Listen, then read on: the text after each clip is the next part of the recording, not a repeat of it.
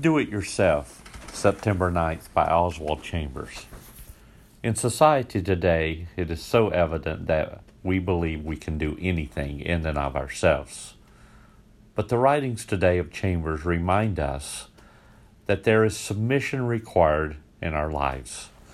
In three distinct areas, we are reminded of discipline that is part of sainthood or part of the whole process of becoming more like Christ. First, the discipline of the will.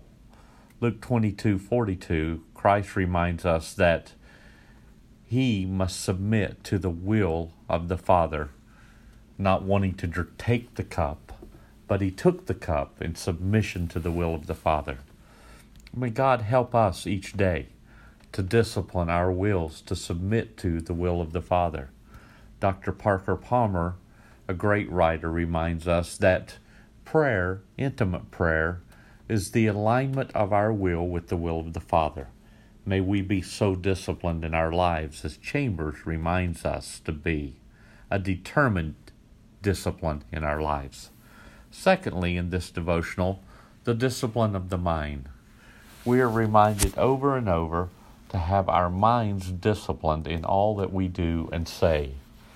Romans 12:2 says, "Do not conform to this pattern of this world, but be transformed by the renewing of the mind."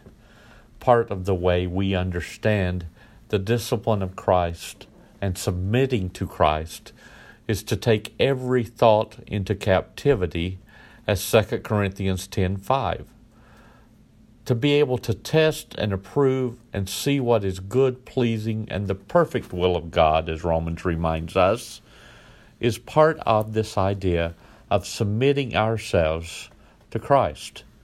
If we submit our will to Him and discipline our mind to be submitted to Christ, then thirdly, our actions will be submitted to Christ. In every way, our actions should please Christ. I'm reminded in Psalms 127 except the Lord build the house, they labor in vain. And Chambers reminds us that we must recognize the responsibility of being transformed by the renewing of His mind. This is the only way to keep from doing it ourselves and to do it in His power and strength.